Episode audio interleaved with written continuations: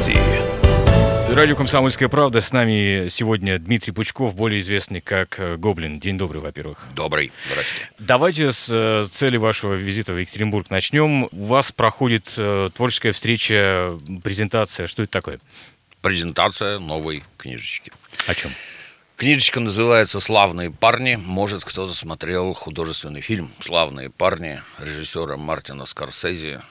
Фильм не сильно новый, 90-го года, по-моему, если я правильно помню, поставлен по книжке. Вот эту книжку перевели, я некоторым образом ее чуток подредактировал, и вот, собственно, продается.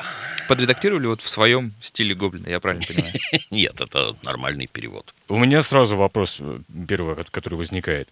Вы э, известный, широко известный как э, переводчик альтернативных версий фильмов. Тем не менее, вас сейчас просят комментировать вообще все совершенно. Как так происходит? Для меня самого загадка. То есть, когда звонят из газет и разнообразных изданий, спрашивают мнение по самым разнообразным вопросам, меня это сначала настораживало. Ну, а потом они задают вопрос, а как вас представить, как подписать? Я говорю, пишите эксперт с мировым именем. Ну, люди пишут. Мне весело, им интересно. Э, как у вас вообще вчера презентация? Я понимаю, вчера уже, да, какая-то часть, часть отлично. была встреча? Да, да, да, в книжном магазине представил книжечку. Книжечка про американских уголовников. Я некоторым образом в милиции когда-то служил, был оперуполномоченным. Тема мне исключительно близкая. У нас обычно всех этих негодяев американских очень любят гламуризировать. Они все такие красивые, у них там белые ботинки и черные штаны. Они все такие красивые, называются они гангстеры. Гангстер – это по-русски бандит. Точно так же, как киллер – это душегуб и убийца. Вещи надо называть своими именами. Вот книжка «Откровение негодяя». Всем настоятельно рекомендую почитать. Про продажную американскую полицию, про продажных американских судей, конгрессменов, всех сверху донизу вообще. Про российских вы такой же напишите когда-нибудь? А мы так не видим, что ли? Если а, вы в поисковике забьете... Ну, пока нету такой книги. Это же конкретный персонаж, который что-то делал. Если в поисковике забить, кого у нас сажают, то вывалится такая портянка Пресса на это как-то не сильно внимание обращает. Вот это для меня удивительно, да. А так, я к тому, что мы не сильно отличаемся, а скорее всего не отличаемся совсем. Воруют больше всего там, где больше денег. А поскольку больше всего денег на свете в США, то и с воровством там полный порядок.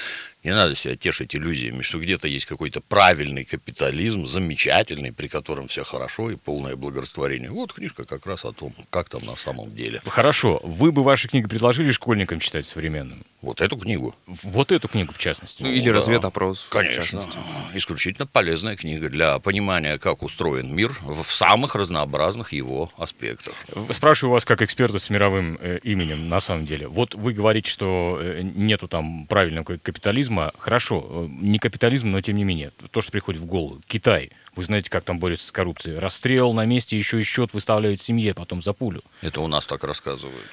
Тем не менее, такой на миф существует. На самом деле не совсем так. Там тоже всякое есть. Можно посадить вместо себя другого человека за деньги, чтобы он сидел. Можно сменить имя и раствориться, так сказать. Ну, а можно и пулю в башку получить.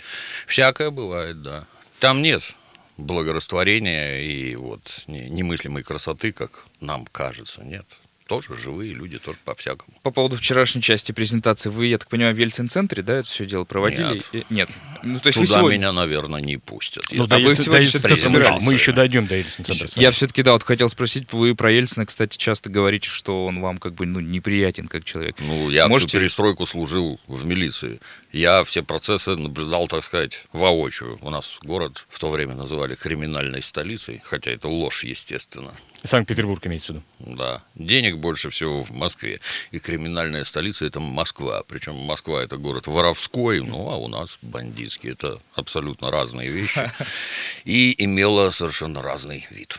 Говоря про Ельцина, почему такая неприязнь, во-первых? Я имею в виду все-таки поясните.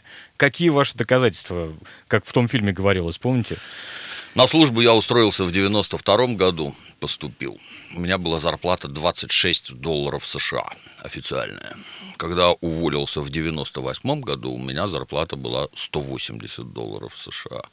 Я с голоду не умирал, без штанов не ходил, но как-то веселиться от этого не захочешь. На Мальдивские острова не полетишь, и даже в Турцию в какую-нибудь тоже не отправишься. Ну, спасибо. Вот, 10 лет фактически вычеркнутых из жизни благодаря данному персонажу, коллег, сослуживцев, школьных друзей и прочее, и прочее не успевали хоронить. Две войны в Чечне. Кто мне это счастье устроил? Хотелось бы узнать. После Во всего главе этого- страны вот стоял персонаж. После Борис всего Николаевич, да. выше, вышесказанного, в Ельцин-центр пойдете? Конечно, а как же, мне же интересно, за что ему там на 9 миллиардов понастроили, что это такое. И что дети там должны видеть, и что граждане. Есть ли там раздел про алкоголизм, например? Мне интересно. У вас действительно какой-то безумно богатый послужной список. Андрей, э, расскажи, пожалуйста, Да, я так понимаю, что вы профессии- там профессии Штук Дмитрия 30, Пучкова. наверное, да, сменили профессию? Ну, это не потому, что мне хотелось менять профессию, эта жизнь вынуждала. Болел ребенок, надо было там менять климат, ездить с места на место. Соответственно, если ты приезжаешь куда-нибудь из Питера в Узбекистан, даже при советской власти, то при отсутствии прописки на работу вот в какое-то там козырное место устроиться невозможно. Поэтому то в одном месте работал, то в другом, как приходилось. Это звучит красиво, когда ты там, я не знаю, техник, гидрогеолог, кузнец, таксист, токарь, шлифовщик, а любой кадровик, посмотрев твою трудовую книжку, сразу ее в дверь. Тут же спасибо, такие не нужны, что ты больше года ни на одном месте не работаешь. Как-то так, да, получилось очень сурово. Первый раз в отпуск я пошел в 27 лет, второй раз в 33. И что-то вот не умер от этого. Многие переживают, что они очень много работают. Я как-то нет. Вы могли бы проводить, знаете, сейчас модно, модно Могу. коучи, э, Могу, провести да. мастер-класс, как, как себя переформатировать, знаете, сменить профессию. Ну, на мой взгляд, это обман. То есть, как говорится, можно подвести ишака к воде, но пить его не заставит даже шайтан. То есть, человек, которому это интересно, может прийти послушать, действительно там набраться некого, так сказать, опыта. Но, к сожалению, самый важный жизненный опыт, он на словах не передается. Это надо все на собственной шкуре испытать. Так, может, ты что-то поймешь, может, ты по-другому себя вести станешь, что сильно сомнительно. Рассказывают, да. За это очень хорошие деньги платят, кстати. По поводу политики, конечно, вам вот как человека с мировым именем, да. Э, Накануне буквально генсек ООН заявил, что мир находится в состоянии холодной войны. Вот что вы на это скажете, если бы вам он лично это вообще сказал? Как бы вы ему ответили? Ну, какое-то странное открытие, честно говоря. По-моему, мир все время находится с нами в состоянии холодной войны. Просто когда-то она холоднее, когда-то она потеплее. Никакого Сейчас, другого... сейчас насколько холодно? Достаточно. Наверное, со времен Советского Союза первый раз настолько холодно. Ну, никакой этой дружбы и добрых намерений к нам никто не питает. Мы питательная среда для того, чтобы в США и в Европе хорошо жилось. Вот для того, чтобы где-то денег было много, а в другом месте их должно стать мало. Мы питательный субстрат, так сказать, для них. У нас ресурсы, у нас рабочая сила и даже какой-то рынок сбыта. Это для них полезно, поэтому они нас изо всех сил ду- душили, душат и душить будут. Ну а то, что про это вдруг заговорил начальник ООН, как-то даже странно. Денег ему, может быть, наши дали, я не знаю, что это у него вдруг проснулось. Вот, кстати, на этом фоне многие говорят, что мы как раз в Северную Корею потихонечку превращаемся, то есть и гаечки тут закручиваются и так Ну, это далее. как с китайцами, я не знаю. Вот есть какое-то там мифическое представление о Китае, точно такое же мифическое представление о Корее. Корея, искусственно разорванная напополам страна, из которой одну половину из этого США организует выставку, разрешив Корее торговать с собой самой богатой страной в мире. Там живет, по-моему, 40 миллионов человек, то есть ни о чем. Естественно, там конфетка организована, а Северную Корею, которая вообще для жизни малопригодная страна, там одни горы, там даже еды не вырастить в достаточных количествах, если, даже если будешь очень стараться. Вот на нее мы наложим самые разнообразные эмбарго, ее мы будем душить, ее гражданам не будем давать лекарств, не пустим никуда учиться, ничего вообще, будем вот топтать сапогами и приговаривать. Посмотрите, как при коммунизме живется.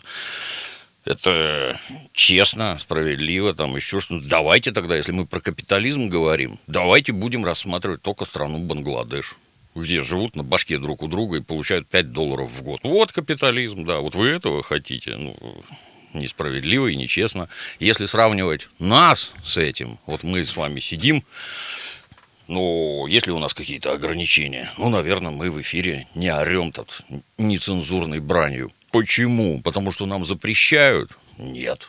Потому что мы ей в разговоре приличные люди подобными словами не пользуются. Это является ли это ограничением наших свобод? Можно сказать и так. Ну, самоограничением, а, Да, да. А можно сказать и нет. Что, про что нам запрещено говорить? Не знаю. Какая Северная Корея? Чего там? Даже не рядом. Нельзя ездить за кордон.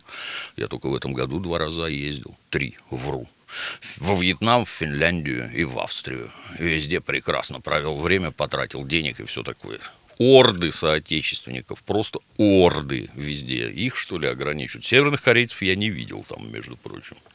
Поэтому нет, не согласен. Такое впечатление создается, что вы ненавидите Соединенные Штаты Америки. С одной стороны, ну, Создается Нет, подождите, впечатление. Вы, вы кстати, в своих интервью всегда говорите, что если вы не за Россию, вы против нее. Да. Вот. Увы. Если... Это жестокая правда жизни. Если вы во время Отечественной войны выступали против товарища Сталина, значит, вы выступали на стороне Адольфа Гитлера. Так устроена жизнь, и я к этому никакого отношения не имею. Я за родную страну. Есть Соединенные Штаты. Соединенные Штаты – это наш геополитический противник, у которого там, попробуйте почитать их военные доктрины, где просто черным по белому написано, какие усилия надо прикладывать для того, и каким образом, чтобы избавиться от конкурентов, соперников. У нас такого нет. У нас, например, я когда в армии служил, у нас не висело плакатов на столовой «Убей американца», а у них висят, висели и висят. У них, например, там в столовых висели черепа вьетнамцев. Но ну, я не представляю советского замполита, который приколотил бы череп афганского душмана. Я не представляю, откуда коммунист-замполит взял бы череп, а потом в столовой комсомольцам бы на обзор приколотил. Замечательная страна, у нее есть свои интересы. У нас ведь как, когда про бизнес рассуждают, например, все одобряют, только конкуренция позволяет вызреть каким-то мегапродуктом, обеспечить спрос, все насытить туда-сюда, и при этом все друг друга душат, как в лесу в волки, грызут поедом, убивают, растаптывают, все нормально. А на государственном уровне, значит, ничего подобного нет. Хотелось бы задать вопрос. Вот США живет за океаном от всех. От Европы, например, главный конкурент. Для чего США такая армия огромная? Лучшая армия в мире, самая оснащенная. Почему военный бюджет США превышает совокупный бюджет следующих десяти стран? Для чего им такая армия, такой флот, такая авиация? Ну, явно на не это, от Мексики. На это тратятся миллиарды баксов. Неужели капиталисты настолько тупые, что вот просто выкидывают, как тупые совки. У них же никчемная армия была. Так и у этих, ну, вопрос. Есть ответ. Она нужна для того, деньги на армию тратят для того, чтобы заработать еще больше денег. С помощью своей армии, флота и авиации США диктует свою волю окружающим. Будет вот так, как мы сказали. Не согласны? Ну вот наши корабли уже приплыли, наши самолеты прилетели, все хорошо. Если вы думаете, что это не коснется нас, коснется, еще как коснется. Но при этом, как-то, на мой взгляд, глупо отрицать, что это мировой гегемон, что это крайне богатая страна, ну а населена она людьми, которые вовсе не все служат в армии, не все хотят нас убивать, не все приколачивают черепа. Это исключительно доброжелательные, хорошие люди. Сколько раз там был, лично меня всегда больше всего удивляет, насколько они вот искренние, доброжелательные, все тебе хотят помочь не потому, что ты русский, про это могут и не спрашивать вообще. Там кругом иммигранты, все говорят специфически, это ни у кого никакого изумления, там, ни одобрения не вызывает. Отличные люди. Поэтому о какой-то ненависти говорить, ну, это, мягко говоря, странно. Хорошо. У вас а... есть вот конкуренты радиостанции, вы Конечно. их тоже, наверное, не сильно любите, они в рейтинге, если выше залезают, надо что-то делать, надо победить и вылезти наверх. Ну, то же самое и с нами. Нам нужно принять доктрину, знаете, да. того, как мы это будем делать, военную такую. А давайте вернемся на нашу грешную землю. У нас тут тоже много чего происходит. Блокировка Телеграма, когда заблокировали помимо Телеграма э, все остальное еще, да. У нас есть, опять же, прецеденты. Великий китайский фаервол, есть Северная Корея, где интернет по по паспорту вообще, как говорят, во всяком случае, ваше отношение к тому, что происходит сейчас в интернете? Ну, я так понимаю, у меня, я когда-то закончил юридическое ПТУ, и как-то Юридическое ПТУ? с законами некоторым образом знаком. Если ваша организация действует на территории Российской Федерации, то ваша организация должна соблюдать законы Российской Федерации. Например, вот как провайдеры у нас действуют, интернет-провайдеры, а с провайдерами проводятся так называемые специальные оперативно-розыскные мероприятия, в рамках которых оперуполномоченные из спецслужб могут за кем-то подсматривать, кого-то подслушивать и заниматься, в общем, оперативной работой. Многим кажется, что они этим заняты по приколу. Это не так. Этим они заняты по постановлениям судов. Если суд постановил, что вот эта вот контора обязана предоставлять данные, она обязана предоставлять данные. О, ужас, мы в этом не оригинальны. В США все происходит точно так же. По запросам АНБ все Фейсбуки, Apple и прочие вываливают все, что только есть. Иначе вас закроют в ту же секунду. Вот просто закроют и все. Ну, вот закон вот Павел Дуров, который отказывается предоставлять эти данные. Нет, он говорит, что нет технической возможности. Это такой. ложь. Значит, организуй такую техническую возможность. Это ложь. Ну, для меня это выглядит как такая своеобразная попытка пиара. Сейчас мы перейдем к самому главному. То есть тут мы вот раскрутили, и все это гремит, по-моему, про этот телеграм уже знают все, кто даже это в интернете ни разу в жизни не был. Ну вот Павел Дуров отказывается исполнять законы Российской Федерации. Что за этим должно последовать? Ну, наверное, ликвидация продукта Павла Дурова на территории Российской Федерации. Теперь мы переходим к самому главному. Есть постановление суда, а Роскомнадзор его исполняет. Исполняет, мы все видим как. Вот у меня сегодня Телеграм работать перестал. А до этого он почему-то все время работает, несмотря там на 18 миллионов забаненных айпишников. Исполняется постановление суда. Почему оно исполняется вот так? Объясняю. Потому что у китайцев, например, есть специальная надстройка над интернетом, которая позволяет фильтровать все входящее и все исходящее. А у нас такой надстройки нет. А это, между прочим, вопрос государственной безопасности. Ну, вот лично у меня вопрос к людям, которые организуют отечественный интернет. Что завтра ждать? Как это вы вот так организовали, что вы не можете по щелчку пальцев руководить тем, что происходит в родной стране. Вы не можете ничего сделать, да? То есть вот это вот безумие какое-то там, отключаются банки, аэропорты, еще чего-то там. Как это у вас так организовано? Роскомнадзор дилетанты? Да, нет. Это не они обязаны делать. Они решение суда, так сказать, в жизнь производят. Минком, есть, Минком связи должны Есть, так, нет, есть так называемый, как это, я не помню правильное слово, топология сети и прочее. То есть, если вы себя изначально организуете как некий придаток Запада, а не самостоятельная структура, ну вот будет вот так. Все делается через известное место – Прав ли Павел Дуров? Нет, не прав. Он нарушает закон Российской Федерации. Правильно ли действует суд и Роскомнадзор? Правильно.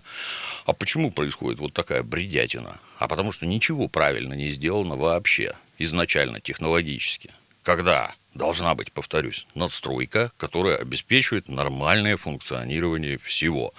Не беготню по интернету там с какими-то миллионами айпишников, а просто нажал на кнопку и прекратилось. Если вы этого не сделали, ну, вот есть вопрос, например, в России продовольственной Хорошо. безопасности. Mm-hmm. Это там, да, у нас наконец-то достигнута продовольственная безопасность. Но если в мире все так хорошо, зачем вам продовольственная безопасность? А зачем информационная безопасность? Хорошо, чисто с бытовой точки зрения ответьте мне, пожалуйста, на вопрос. Вот э, сейчас блокируется все, что возможно, направо и налево, там не работают некоторые сервисы Гугла, э, некоторые инфраструктуры интернета, некоторые облачные хранилища. Сайт Роскомнадзора не открывается, сегодня проверял утром. Когда когда у вас перестанет работать э, все, что угодно там, кроме Телеграма, вы лично что будете делать? VPN ставить? У меня этим занимается админ. Лично. Я в этом ничего не понимаю. Пока все работает. Я никакого счастья от этого не испытываю. На интернет у меня завязана огромная часть ну, практически вся работа, и, в общем-то, я там деньги зарабатываю. Никакой радости, повторюсь, я от этого не испытываю. То есть вот это, это натуральная вакханалия, когда происходит вообще не пойми что. Я понимаю, почему они делают так, потому что они ничего другого сделать не могут. Меня интересует, кто это организовывал изначально. Вот так, чтобы ничего нельзя было сделать. Потому что, ну, это ж издевательство натуральное. То есть власти в родной стране нет, а если она есть, то она ничего сделать не может. А почему у вас так организовано-то? Может, у вас и с уголовниками также, и с коррупцией, наверное, также, да? Вот что не коснись, как у Булгакова. Что это у вас у большевиков? Что не коснись, ничего нет. Да, давайте немного сузим еще, да, спустимся на Уральскую теперь землю. Вы про Евгения Ройзмана, в частности, тоже накануне заявили о том, что зачем выборы мэра Екатеринбурга, если вы выбираете Женю. У вас какое-то отношение негативное к Ройзману и, в частности, Я еще... с ним не знаком с Евгением. Когда-то давно я внезапно узнал, что существует такой фонд «Город без наркотиков». Я, как бывший оперуполномоченный, пришел в состояние крайнего изумления. Что это, собственно говоря, происходит в городе? Там что, милиции вообще нет? А если она есть, ей не интересно? Ну, я некоторым образом там в предмете разбираюсь, откуда что везут, куда завозят. Вот, ну да, я это внимательно следил за деятельностью Евгения, информационно помогал, все время размещая на своем сайте. У меня большой сайт, туда 100 тысяч человек ежесуточно ходит. Это больше, чем у многих так называемых СМИ. Деньги ему собирали, тоже через меня, между прочим. Вот. Ну и с интересом наблюдал. У нас когда-то был в Питере такой правобережный рынок, ну, где граждане из бывших южных республик советских свободно и, так сказать, в полную силу продавали героин. По обороту был крупнейший рынок в Европе. Два раза у них менялся героин с какого-то там афганского на белый китаец. Два раза обнулялось поголовье наркоманов, потому что они перемерли все просто от передоза в огромных количествах. Они считают, что это происки КГБ, но на самом деле КГБ там ни при чем. Вокруг этого рынка там кругом торговля шла везде просто. Все усыпано шприцами. Везде стояли милицейские экипажи, которые пропускали тебя на точку, где ты затаривался, брали с тебя деньги, ну, иди, заплатил, иди, да, покупай. Все прекрасно было. Ну, а потом в одночасье все прекратилось. Раз и не стало, то есть загнали куда-то в угол, но у нас все делала милиция. Все, абсолютно. А тут вдруг гражданин ни при званиях, ни при должностях вдруг организует какую-то борьбу с наркоманией, с наркоторговлей и лечением наркоманов. Для меня это какая-то дикость. И пока я за этим смотрел, у меня масса либерально настроенных друзей, они этого Евгения люто ненавидели. Ненавидели так, что кушать не могли на вопросы, а как вы предполагаете наркоманов лечить, надо для начала, чтобы его переломало. Для этого его, извините, приходится наручниками к койке пристегивать, потому что он может упасть, повредить себе что-нибудь и всякое такое. Ну, да, наверное, он там это не добрый доктор. Да и наркоманы это, в общем-то. Уголовников, например, их иначе как животные никто не называет. Животное, в общем-то, надо держать в клетке. Вот он их там лечит. Ну, а потом как-то вдруг в одночасье вся эта либеральная общественность Евгения страшно полюбила. Евгений тоже оказался небывалого калибра либерал. Для меня это удивительно. Ты вот выступаешь там против злостного тоталитаризма. Ну, давай объясню. Наркотики везут через государственную границу Российской Федерации. Кто их пропускает? Неужели Федеральная служба безопасности, которая стережет границу? Дальше они едут по дорогам. Кто их там на дорогах не тормозит, не шмонает? Ну, наверное, госавтоинспекция. Ей не интересно, что по России тоннами везут наркотики. Вот они приехали в Екатеринбург, наркотики. И здесь со страшной силой продаются. Кто это? Контролируют. Неужели местный уголовный розыск такой это, интерес проявляет? Может, они все в доле, на границе, на дорогах, в городе? Может, все в доле? Это... Бывает и такое. Это не бывает, это так и есть. Потому что по-другому оно не функционирует. Что в России, что в Соединенных Штатах. На всякий случай, главный потребитель наркотиков на планете Земля – это Соединенные Штаты. Это не мы. Из коррупции там, на границе, в береговой охране, в армии, которая следит за самолетами, в городах, где местный уголовный розыск все это там отслеживает. Там еще хуже все, чем здесь во времена, когда работал этот фонд «Город без наркотиков». У нас денег нет и людей меньше вдвое, чем там. Вот они, плоды так называемого либерализма. То есть ты не понимаешь, что от твоих вот этих вот идей происходят подобные вещи. Ты не понимаешь, что граница должна быть перекрыта, что за кумовство, взяточничество и прочее надо сажать. А это тоталитаризм. А в школах, например, и на работе, ну, к примеру, там школа, институт, больница, полиция, армия. А ты еженедельно, например, должен сдавать мочу на предмет обнаружения в ней наркотических веществ. Я не хочу, чтобы моего ребенка лечил врач, который курит дурь. Вот не хочу и все. И врача надо проверять. Я не хочу, чтобы его учил учитель, который употребляет наркотики. Я не хочу, чтобы ко мне приходил полицейский наркоман. И я не хочу, чтобы в школе с моим ребенком в одном классе учились наркоманы. Не хочу и все. Это жесточайший тоталитаризм, и никакого либерализма тут быть не может. И порядок устанавливается совершенно другими способами и средствами. И диктуется это исключительно здравым смыслом, не какими-то сказками про немыслимые свободы,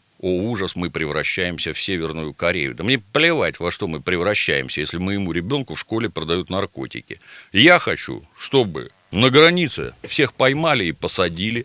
В ГАИ всех поймали и посадили. В уголовном розыске всех поймали и посадили. А наркобарык при этом, чтобы еще и расстреляли. Я двумя руками и двумя ногами именно за это. Мне такой тоталитаризм по душе. А Меня... вот либерализм, который все это позволяет, нет. Категорически нет. У меня вопрос. Вы баллотироваться не думали? Вы так рассказываете? Я бы за вас проголосовал, честно говоря. Я не умею руководить. Слушайте, я хотел вернуться просто к личности Ройзмана. Так произошло. Его выбрали пять лет назад на пост главы Екатеринбурга, председателя Екатеринбургской городской думы. А сейчас идет не просто дискуссия, принят закон об отмене выборов, прямых выборов мэра Екатеринбурга, но это э, вещь общая для нескольких городов-миллионников. Ваше отношение к этому? Выбирать мэров, не выбирать? Как думаете? Абсолютно равнодушен с моей точки зрения, выборы – это такое смешное шапито. Вот мы с вами, если хотим... Все вообще? Мы живем при капитализме. Нами Хорошо, ру... все вообще в нашей стране? Везде. Нами руководят капиталисты. Капиталисты выбирают тех людей, которые им нужны. Только правящий класс выбирает того, кто ему нужен. Ничего другого нет и быть не может. Если нам с вами, например, нужен врач, мы обратимся к нашему комраду, у которого есть знакомые врачи. Кого ты посоветуешь? Он нам скажет, вот этот, вот, к этому дураку не обращайтесь, он плохой, а вот этот хороший. И мы тогда нападем на этого врача, и он нас будет лечить. Это специалист. Точно так же мы будем чинить машины, звать сантехников, красить потолки и вообще все, что нас касается. Мы везде хотим специалистов, которые за нормальные деньги качественно выполняют работу. А теперь переходим к самому главному в нашей жизни. Кто же нами управляет? Кого мы выбираем? Специалиста? Вот в какой области специалист Ксюша Собчак? Мне вот лично интересно. Женщина, которая баллотируется в президенты. Чем она в своей жизни управляла? Есть ли у нее опыт управления, ну, хотя бы взводом пьяных солдат, которые, например, выкопывают канаву от КПП и до обеда? Есть? Нет. Ничего нет вообще. А за что, собственно говоря, вот это типичный пример. А за что таких людей выбирают? Просто за то, что они умеют убедительно разговаривать с публикой, не обладая никакими навыками руководства, администрирования, вообще не понимая, что это такое. Зачем люди выбирают таких граждан? Для меня загадка. Я в этом вижу, знаете, вот как в наперстке. Наверняка видели. Многие не знают, что когда наперстки крутят, шарика там нет. Шарик держат вот тут между пальцами, когда крутят наперстки. И когда ты два ошибся, то третий тебе переворачивают, шарик пихают, так вот, он же здесь был ты не можешь угадать вообще, где он. Вот так вот и выборы устроены. Тебе выставляют тех, кого надо, а ты из них кого-то странного выбираешь. Как какой-нибудь кандидат Грудинин. Прыг, как чертик из табакерки за месяц до выборов. Ты кто такой? Откуда ты взялся? Что это? Выборы закончились. Может, он партию какую организовал? Такой видный политик, который баллотируется в президенты. Нет, точно так же исчез. Это что было? Кто такая Ксюша Собчак? Какой-то Титов? Кто все эти люди? Вам непонятно, кого выберут, безо всяких фальсификаций, там, без ничего. Ну вот, пожалуйста. А вот выбирают люди мэра, например. Это выборная должность. А мэр приводит с собой так называемую команду, которая будет работать. А их никто не выбирает, правильно? Это назначенные люди. А политику, так называемую, диктуют именно они. Поэтому выберите вы какого-то горлопана, который вас разводит на словах, обещая золотые горы, или человека пришлют со стороны, лично я в этом никакой разницы абсолютно не вижу. Вы условные. Вы не управленцы, выбираете вы не управленца, вы выбираете трипача, который обещает вам неведомо что. И потом он этого не сделает, но объяснит почему, ну и какой смысл. Выбрали вы его, прислали со стороны, без разницы. Такой вопрос. Советник президента Российской Федерации по вопросам интернета Герман Клименко как-то говорил, что у него на столе стоит портрет Сталина. И он это сделал за тем, чтобы отслеживать реакцию входящих людей. То есть они заходят, смотрят э, на Сталина и как-то на это реагируют. У вас чей-то портрет есть? Если нету, то кого бы поставили, чтобы также реакцию отслеживать? Никаких портретов нет. Портрет я вижу только в кино про американцев, у которых вот все столы какими-то портретами. Здесь у меня семья, тут у меня еще что-то, тут президент. Я не государственный служащий, у меня портретов президентов нет. А вот это вот выставление, ну, я считаю смехотворным. Это точно так же, как э, повесить у, тебя, у себя за спиной 10 дипломов, вот какой я умный, посмотрите. На мой взгляд, мой ум видно без дипломов вообще, и фотографии для этого никакие не нужны. Портрет Сталина, ну, как сказать, я когда-то в молодости работал водителем грузовика, ну и у нас в автопарке у всех граждан, которые старше 40 лет, у них у всех в кабинах висел портрет Сталина. Тогда еще Леонид Ильич живой был. Портрет Сталина висел лицом наружу. Они на него не любовались. Он смотрел на народ, так сказать. Смысл в этом был достаточно прозаичный. То есть они не были сторонниками тоталитаризма. Эти люди еще помнили, они тогда жили. То есть вот эти сказки, что полстраны сидела, полстраны охраняла, это, понятно, сказки. Но, например, были анекдоты следующего содержания. Их было очень много. Например, почему в Советском Союзе мало бобровых шапок? А потому что бобров отстреливают каждый год, а членов Политбюро последний раз стреляли в 1937 ни для кого это не было там загадкой. Все четко знали, что в стране происходило. Все знали, кто пострадал, от чего пострадал. Не так, как сейчас, наверное. Ну, сейчас ложь сплошная, пропагандистская. Тогда то, что там в народе курсирует, ну, есть такой другой пример, что, например, огромное количество политических анекдотов охватывало всех. Ленина, Сталина, Хрущева и Брежнева. То есть это вот все, при ком Советский Союз был. Горбачева там уже не считаем. Ну вот, Ленин во всех анекдотах это такой прикольный хитрован, он смешной такой. Леонид Ильич, ну такой впадающий в маразм дедушка, добрый. Хрущев, это всегда дурак, всегда дурак. Ни одного хорошего анекдота я про Хрущева не знаю. Типичный Хрущев на выставке абстрактного искусства, а это что за задница с ушами? Никита Сергеевич, это зеркало. Вот. То есть вот такого содержания они все. И были анекдоты про товарища Сталина. Их очень много. Во всех этих анекдотах Сталин – это такой мрачный, исключительно умный остряк. Не может быть, чтобы народная память вот, ни про какие там расстрелы почему-то не запомнила, хотя там было. Давайте сначала расстрелять политбюро, а потом покрасить Кремль в зеленый цвет. А зачем в зеленый? Ну, я знал, что по первому вопросу противоречий не возникнет. Вот. В общем, эти люди, которые вешали портреты Сталина в машинах, они лицом наружу, они все время хотели сказать обществу, что вот при этом гражданине был порядок. К концу Советского Союза порядка уже не было. Кругом все воровали, все тащили, а простонародье, оно хочет справедливости и закона. Вот он способен был законы блюсти. При нем был порядок, который так мил всем, кто хочет в цивилизованное сообщество. Каким образом это пресекать? Ну, сажайте своих друзей, наверное, я не знаю.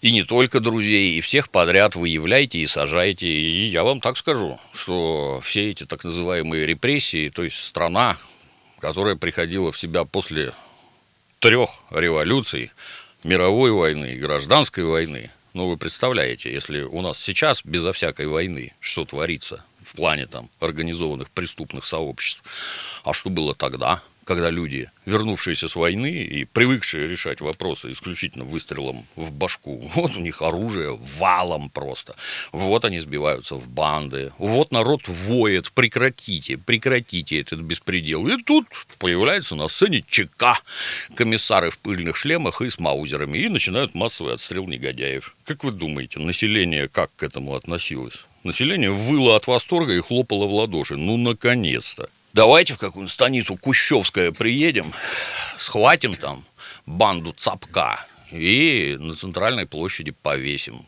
Как вы думаете, там кто-то будет возмущаться? Все будут стоять и аплодировать. Вот чего народ хочет.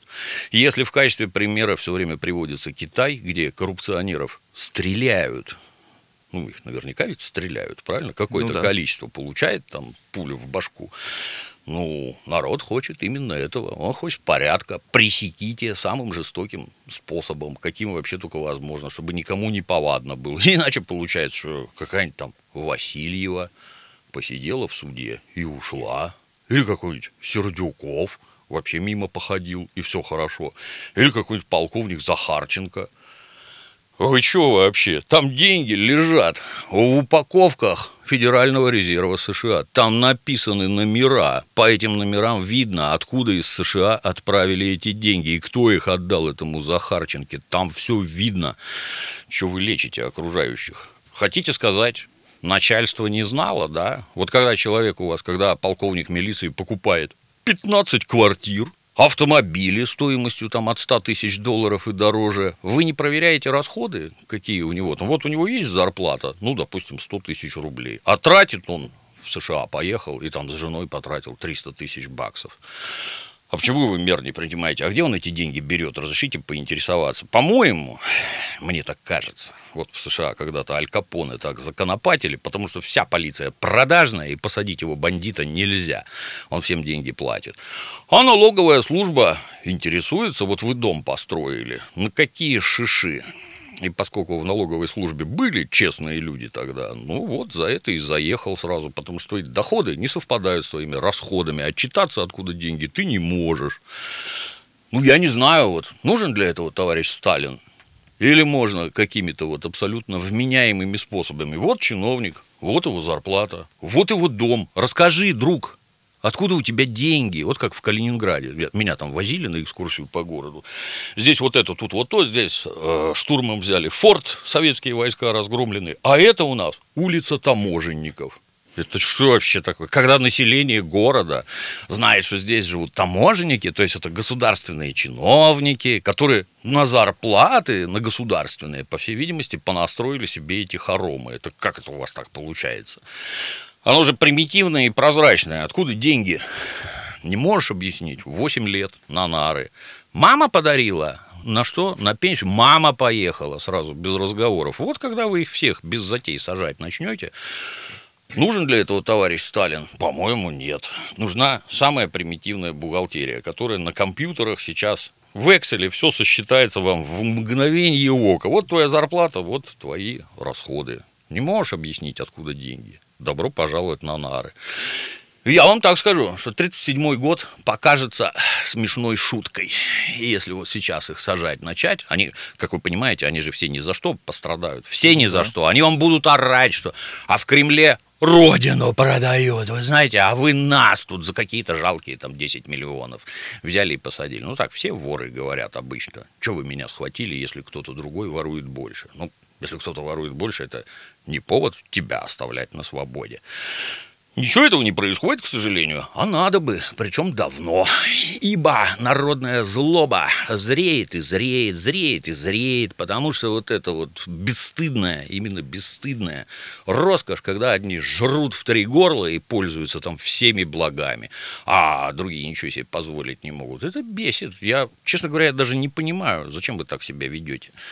Тихо надо, скромно, не высовывайся, как в какой-нибудь Швеции. Там не принято поражать окружающих и соседей там роскошью. Как раз наоборот. Там у всех, кстати, есть доступ к налоговым документам. Если вы построили дом и купили новую Вольву, я сразу напишу в налоговую, дайте мне посмотреть, что это там Сидоров разошелся. Мне немедленно все пришлют, я посмотрю. Да, действительно, зарабатывает вот столько, что может себе позволить. Или наоборот, И тогда налоговая служба вами плотно займется, и добром это не кончится. Ну, так и у нас надо. А у нас, наоборот, давайте доходы чиновников засекретим. Кому-то там мама 500 миллионов подарила, еще чего-то там. Ну, бред сумасшедшего. Надо прекращать. Последний у нас вопрос буквально. Чемпионат мира на носу. Город Екатеринбург один из городов проведения игр чемпионата мира. Пойдете ли вы смотреть, болеть? э, Ну и мы приглашаем к нам. Да, конечно. Спасибо. Но я не фанат, честно. Вам скажу, я за футболом не смотрю вообще. Но вы же эксперт по всему. С моей точки зрения, то есть это, наверное, надо, так сказать, поделить. То есть, когда игры такого вот мирового масштаба, когда съезжаются там разнообразные сборные, я хоть и чайник, и полный профан, но я вижу, что они стараются, они играют, там бодро забивают, высокий класс, там техника и все такое. Наш футбол, где эти кривоногие не могут попасть по мячу, не могут попасть по воротам, это, по-моему, национальный позор. При этом они все миллионеры, безусловно, долларовые. А публика, которая за них переживает там и скачет, для меня загадка. Что они в них находят вообще? Чего там интересного? Смотреть на них никакого желания нет. Спасибо большое, Дмитрий Вам э, спасибо. Гоблин-Пучков с нами сегодня. Переводчик, писатель, публицист. э, Эксперт с мировым именем. Совершенно верно. Андрей Леонов, Павел Филиппов с вами также. Оставайтесь на радио «Комсомольская правда». Гость в студии.